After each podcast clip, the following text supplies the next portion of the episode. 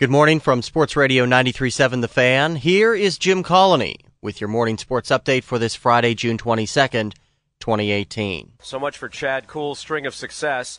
Kuhl gave up three runs in the first inning, three more in the second, and after a two-run homer in the third, his night was over. The Pirates lost to Arizona nine to three. Kuhl says he's already forgotten about it. Um, it's really all you can do. Um, you know, I've had a pretty good string of some good starts, and um, just felt like everything kind of got hit hard tonight. So, um, you know, just kind of move on from it. You know, Pirates had a few things going late. Austin Meadows had three hits. Ivan Nova starts against Arizona lefty Patrick Corbin this evening, 7:05 on the Fan. At the NHL draft, the Penguins do not have a first round pick. Their first choice will be in round two, barring some sort of a trade.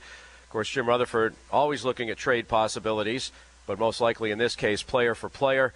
Barry Trotz named coach of the Islanders. West Virginia's Jevon Carter chosen in the second round of the NBA draft by Memphis. Penn State's Tony Carr also goes in round two to New Orleans. Pitt fired baseball coach Joe Jordano